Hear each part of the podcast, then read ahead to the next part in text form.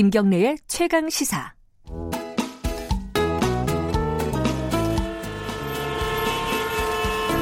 GPS가 연결되었습니다. 김경래의 최강 시사. 여의도 신호등. 네, 한 주간에 화제가 됐던 정치인을 집중 탐구해보는 어, 주간인물 토크쇼 여의도 신호등입니다. 어, 오늘은 두 분 모셨습니다. 김준호 변호사님 안녕하세요. 안녕하세요. 그리고 김준호 변호사입니다. 김태현 변호사님 오랜만입니다. 안녕하세요. 아, 안녕하세요. 예. 어, 김태현의 눈 하다가 어, 여의도 신호등으로 갈아타셨군요. 눈이 나빠져가지고. 시력이 안 좋아서 신호등으로. 두 분은 좀 원래 잘 아, 변호사 하시니까 잘 아시겠네요. 그죠? 그래서 아는 거 아니고 네. 방송하면서. 아, 뭐, 예. 아 방송하면서 알- 아시겠어요? 예. 다른 네. 방송국에서도 해요. 아 그렇고 두 분이서 아니요, 뭐. 예. 여러 한- 명이서. 한 분, 한 분 더 있어요. 예, 셋이서, 아, M에서 셋이서 한 번 했고, 아. S에서 지금 셋이서 한 번 하고 있고, 아, K에서 이제. 어, 두 분이 뭐 평소에 호흡이 잘 마시, 맞으시니까 훨씬 더 재밌는 방송이 되겠네요. 이게 지금 시작한 지가 얼마 안 돼가지고 어, 한 주간의 정치인 중에 어, 파, 파란불, 빨간불 정해가지고 네. 그 사람에 대해서 얘기를 나눠보는 그런 형식입니다. 어, 보통 보면은 정치인 그럼 빨간불이 많을 것 같은데 아, 그래? 오늘은 두분 다 파란불을. 저는 원래 정치 냉소, 예. 혐오, 네. 이런 걸 좀 불식시키기 위해서도 아, 가급적 좀 파란불로 이런 걸 좀 하는 게 좋지 않나. 파란불주의. 예. 저는 그냥 계속 빨간불 할 예정이거든요. 근데 원래 오늘도 제가 빨간불로 하겠다고 그랬는데 예. 그 빨간불이 지난주에도 빨갛었다고 지난 예, 지난주에 네. 나왔던 분이라서 네. 오늘은 좀 새로운 인물로 자 네. 오늘 시간 없다고 빨리빨리 가라고 합니다. 자 뭐 누구부터 할까요? 김태현 변호사님 파란불로 갖고 오셨는데 누구예요? 네, 저 원래 파란불 잘 안 하는데 오늘은 파란불 주호영 원내대표. 미래통합당 원내대표. 네. 를 제가 파란불로 했어요. 왜 파란불이에요 이분은? 어, 이거 이제 5.18 기념식 때. 아 네, 근데 예. 사실은 그건 뭐 파란불 할 만한 일은 아니에요. 솔직히 말씀드리면. 상식적인 일이잖아요. 너무 상식적이고 어. 정상. 왜냐면은 제1야당의 원내대표가 지금 어쨌든 거의 당대표 권한 대행이에요. 네. 5.18저 기념식장에 가서 그 부분에 대해 위- 사과를 하고 5.18 단체분들은 환영을 했고 음. 그러니까 너무나 당연한 그리고 뭐 유미리한 행진곡을 불렀다. 그건 너무나 당연한 얘기 아니겠습니까? 음. 근데 이제 그게 이제 뉴스거리가 됐어요. 그거는 왜냐면 그동안 이제 최근 몇 년 동안 미래통합당 그 전신인 뭐 자유한국당도 새누리당도 그렇고 그런 부분들에 있어서 약간 어떻게 비정상적인 행보를 걸었기 때문에 네. 그렇기 때문에 어떻게 보면 주호영 원내대표가 정상적인 어떤 모습을 보여준 게 그게 뉴스거리가 되고 정상적인 모습. 아, 그래서 저 예, 파란불로 뽑은 거죠. 어, 파란불 자격이 있다고 생각하십니까? 아, 저 원래 그 피디님한테 어제, 아, 저 주호영 하려고 했는데. 네. 아두 분 다 주호영을 예. 먼저 선택을 하셨군요. 김태현 변호사님 선점하셔가지고. 카톡에 예. 답을 빨리 해야 돼요. 그러니까. 일 없어지자마자 바로 바로 답을 하셔야 되는데. 네. 그 어, 주호영 원내대표는 판사 출신이죠? 판사 출신이죠. 예. 일단은 그분은 대구에서 고등학교 나왔어요. 고향이 대구예요. 예. 고등학교 대구에서 고등학교 나오고 대학도 대구 쪽에서 나왔죠. 영남대학교 진짜 나오고. TK네요. 예. 예. 그리고 판사도 향판. 아, 대구에서. 서울 수원에 잠깐 오시고 대구에서 초임부터 부장까지 있었거든요. 예. 그러니까 그야말로 향판의 대구 진짜 토종이에요 TK. 예. 그런데 이제 대부분 TK 의원들이 친박 성향들이 있습니다. 어, 다 친박이죠 사실은. 근데 지금 뭐 워낙 괴멸이 돼서 친박 비박을 따질 만한 계제는 아닌데 그렇죠. 어쨌든 개파로 얘기하자면 비박이죠. 음, 왜냐하면 처음에 당선은 2017대 때 당선이 됐으니까 공천은 아마 박근혜 당시 대표의 공천을 받았을 거예요. 근데 이제 왜 이제 친박이 아니고 비박으로 분류되냐면 그 2008년 대선을 앞두고 당내에서 친박 비박 세- 친박 친이 세게 붙었잖아요 경선 때. 네. 그때 친이계 쪽으로 합니다. 그래서 초선임에도 불구하고 당시 이명박 대통령 당선인 대변인을 해요.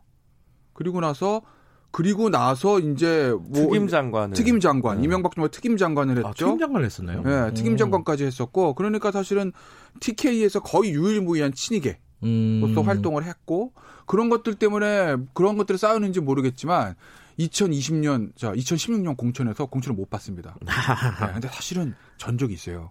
왜냐하면 수성 의리잖아요. 예. 2012년 때 수성 갑이 누구냐면 이한구 의원이거든요. 네.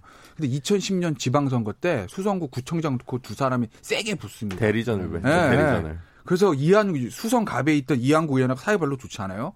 근데 2016년에 공관위원장 누구죠? 돌아온 이한구. 그래서 주호영 의원이 날라갑니다. 음. 그래서 이제 무소속으로 나가서 이제 당선돼서 복당하거든요. 음. 탄핵 때 김무성 전 대표와 같이 나가서 바른정당에 합류했었고. 음흠. 그러니까 TK 쪽에서는 거의 유일무이한 비박계입니다. 음흠. 그런 성향들, 그런 정치적 성향들이 어떻게 보면은 이번에 5.18 저 기념식장에서 보여준 그런 행동들과 괴가 맞닿아 있는 거죠. 왜냐하면 비박계 대부인 김무성 전 대표 같은 경우에는 당대표 시절에 항상 그 얘기했거든요. 행, 행진곡 김, 아, 부르자.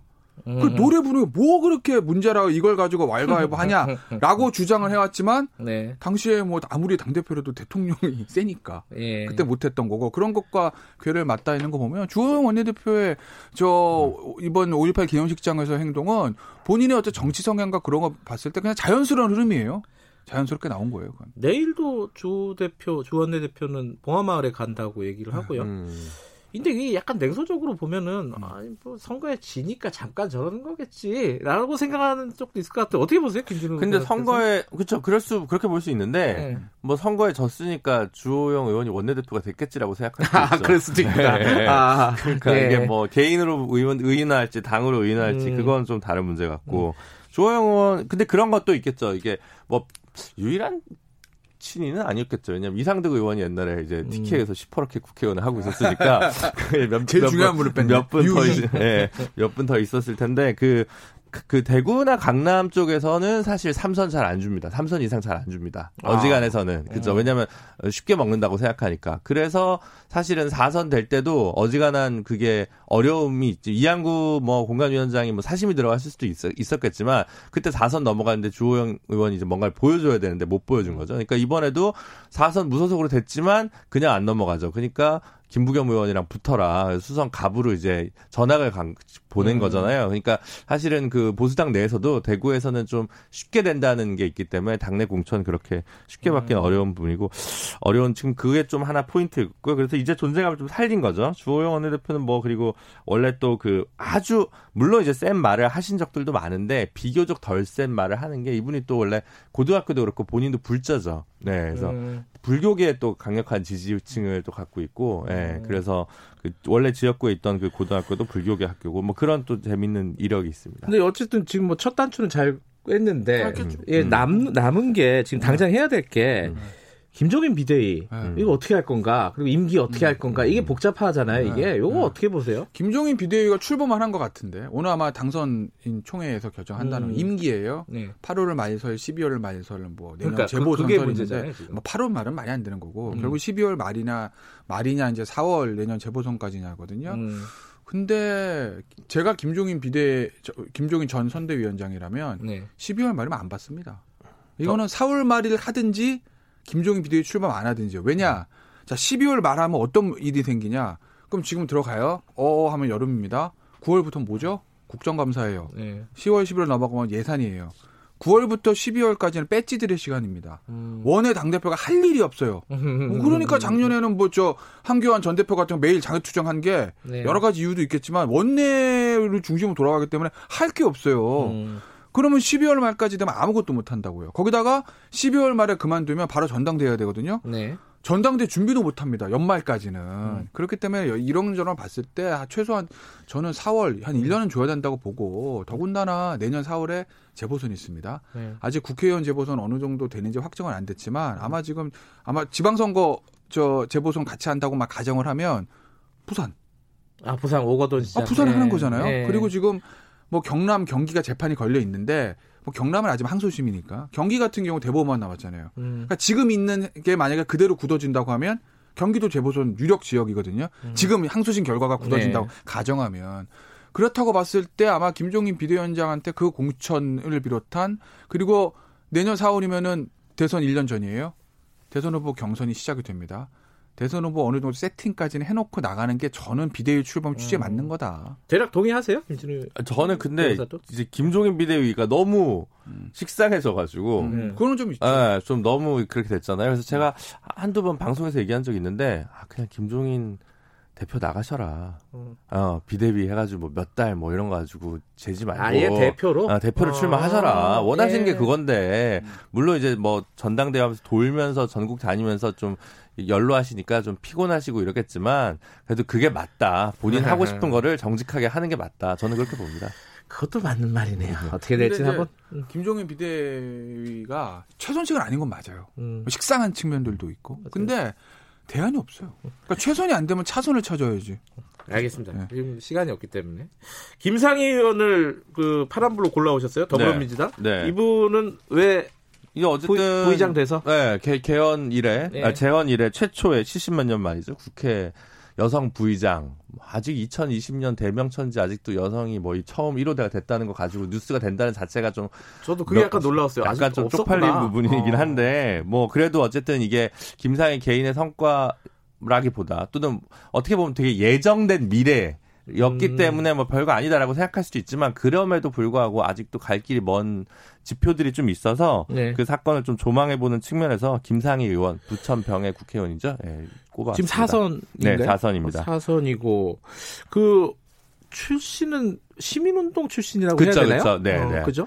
그러니까 이제 김상희 의원 개인을 좀 조망해 보면 두 가지 이력이 있죠. 하나는 이제 비례로 처음에 왔다가 네. 이제 부천 소사. 예. 예, 그러니까 김문수 차명진 라인으로 이어지던 이 지역구에 이제 이 재선부터는 공천을 받아서 거기서 차명진 아. 전 의원에게 3연승을 지금 한 상황이죠. 말하자면 예, 같은 의원 같은 그렇구나. 이들끼리 이제 계속 그게 약간 대결하고 보수적인 색채가 짙은 지역이다라고 하나요? 그런 거 보는 견해도 있고 원래는 조금 뭐 호남이나 이런 분들도 좀 아는데 김문수 개인기로 그동안 돌파했다라는 견해가 또 있죠. 네. 그 지역이 부천 지역이 있고 부천이 기본적으로 공단 지역이기 때문에 보수적인 곳은 아니에요. 근데 이제 어. 김문수 당시 의원이 초선 달 때가 YS가 96년 총선 때 공천이거든요. 그때 상대가 누구게요? 박지원 의원이에요. 아 진짜요? 네, 제가 그 박지원 의원을 그러니까 그 당시 YS가 음. 수도권에 개혁 공천한다고 했을 때 그다음에 아하. 김문수, 이재호, 그다음에 어, 이, 이우재. 이 이제 민중당 3인방 끌어당긴 거 아니에요. 네. 그래가지고 자객으로 보낼 때, 자 DJ 당시에 이제 DJ의 최측근 김 저 박지원을 잡으러 누구 보낼까? 부천은 공단이다. 역시 노동운동했던 김문수를 보내 이렇게 보낸 거예요. 음. 그래서 박지원을 꺾고 올라가면서 스타가 된 거죠. 음. 그래서 아마 진짜 김문수 차명진의 그 개인기로 거기는 지역을 그래도 배지를 계속 어느 정도 유지했던 거지. 밭 자체는 보수 정당은 절대 좋은 밭이 아니죠. 어쨌든 그, 음. 그 지역에서 네, 사선을 하게 된 거죠. 그 예. 지역에서는 3선. 네, 그러니까 그 앞에 비례까지. 해서 예. 총 4선이고 예. 어 그 여성 민우회 대표 출신이세요. 음, 예. 여성 운동의 또 대부일 그- 수도 있겠네요. 예, 그렇죠. 여성 운동 그러니까 뭐 소위 얘기하는 386 운동권 이런 거 말고 그냥 이제 80년대부터 좀 시- 개화된 뭐 시민운동 네. 중에서도 이제 여성운동 쪽을 쭉 해오셨던 분들 티오로 민주당 쪽에서 뭐 비례나 이렇게 출마 이렇게 배지를 다신 분들이 이제 꾸준히 있어요. 음. 그분들이 이제 중에서 이제 지역구에 안착한 케이스가 지금은 이제 어디 이사장 하시지만 이미경 의원, 아, 예, 예. 그다음에 이제 남인순 의원, 음. 그다음에 이제 이번에 재선에 성공한 정춘숙 의원 음흠. 이런 분들이 뭐 여연이나 아니면 여성의 전화나 여성 민우회 요런 쪽에 이제 대표나 이런 걸 좀 하신 분이거든요. 물론 이제 거슬러 올라가면 이제 한명숙 뭐 의원도 있고 뭐 핫하신 분이죠. 그다음에 지난번에 이제 20대로 이제 어, 하고 아마 출마 안 하신 것 같은데 권미혁 의원도 이제 요런 음. 쪽 대부입니다. 그래서 여성 운동을 좀 대표하는 이제 그런 경력을 좀 가지고 있죠. 네. 근데 이제 여성 4선이라는 게 역대 역대 여성 5선이요. 4명밖에 없대요, 4명. 음, 오선이. 예, 예. 음. 근데 한 분은 그 드라마에서만 저희가 보던, 아, 뭐, 청취자분들 일단 좀 다르겠습니다. 박순천. 의원이라고 고 박순천 의원 한 분 옛날에 네. 계시고 그 후에 이제 5선을 하신 분이 박근혜. 아, 예. 아그 깜짝이야. 다음에 이제 추미애. 아, 그 다음에 이제 이미경. 음. 요렇게인데 총 4명이잖아요. 네. 5선이. 근데 이 중에 지역구로만 순수하게 다 된 거는 추미애밖에 없는 음. 추미애 아. 장관밖에 없고 나머지는 비례나 전국구를 한 번씩 정도는 하신 음. 케이스인 거예요. 예. 박순천, 박근혜, 이미경, 추미애고 네. 이제 4선이 지금 이제 역대 7명인데 21대 때는 아. 3명이에요. 김영주, 심상정, 이제 김상희 음. 이렇게 세, 세 분이니까 이제 근데 하여튼 여성 의원들이 잘 규합이 돼서 이번에 좀 여성 부의장 내자 네. 이런 식으로 좀 가닥이 잡힌 거죠. 어쨌든 뭐 부의장 여성이 된 거는 큰 의미가 있지만은 네. 더 중요한 거는 이제 일하는 국회를 과연 만들 수 있을까? 국회가 뭐가 좀 바뀔 수 있을까? 이건데 뭐 어떻게들 보십니까? 좀 달라질까요? 21대 국회는 의석수가 완전히 달라져서 좀 다르긴 할 텐데. 완전 근데 결국 이제 여당이 어떻게 하냐는 건데 왜냐하면 야당이 마음속으로 막 발목을 잡고 싶다고 가정하고 말씀드려도 잡을 수가 없어. 잡히지가 않아. 너무 멀리 있어서. 그렇지 않습니까? 어떻게 잡히겠어요? 예. 그러니까 이거를 이제 주호영 원내대표가 권영세 의원하고 저도 이제 그 경선할 때 나름대로 원내대표 그때 이제 이제 토론을 했잖아요. 질문이 뭐가 나오냐면 어떻게 하시겠습니까? 180 거대 여당 독주를 하면 이렇게 얘기를 했어요. 그때 이제 권영세 의원은 뭐 국민의 뜻에 따라 구름 잡는 소리죠. 국민의 뜻이 국민의 뜻이 180도 100인데 뭐 어떻게 해요. 그러니까 그런데 조영호 원내대표 뭐라 그랬냐면 저쪽이 힘으로 밀어붙이면 방법 없다. 맞는 얘기죠. 우리 나는 논리를 써야겠다. 그 얘기 뭐냐면 만약에 여당이 힘으로 밀어붙여서 추진한다 하더라도 야당 입장에서 할 수 있는 얘기는 논리적으로 하겠다는 얘기거든요. 예. 그러니까 야당은 그런 식으로밖에 할 수가 없을 거고 결국은 여당이 조금 알겠습니다. 관용을 베풀어 줘야 되겠죠. 180개인데. 끝내야 됩니다. 예. 저는 오늘 누가 민경호 의원 들고 오지 않을까 싶었는데 아무도 안 들고 오셨군요. 아, 그거는 그거 하려면은 좀 약간 과학적으로 들어가야 되는데 이해를 제가 못 하고 있기 때문에 노란불 정도로 한번 갖고 오시지 네. 그러셨어요. 자, 알겠습니다. 다음 주에 누구를 갖고 오실지 들고 오실지 기대해 거의 보겠습니다. 뭐, 전 이미 예고를. 아, 했습니까? 네. 알겠습니다. 여기까지 읽겠습니다. 고맙습니다. 예, 감사합니다. 고맙습니다. 여의도 신호등 김태현 변호사, 김준호 변호사였습니다. 지금 시각은 8시 46분입니다.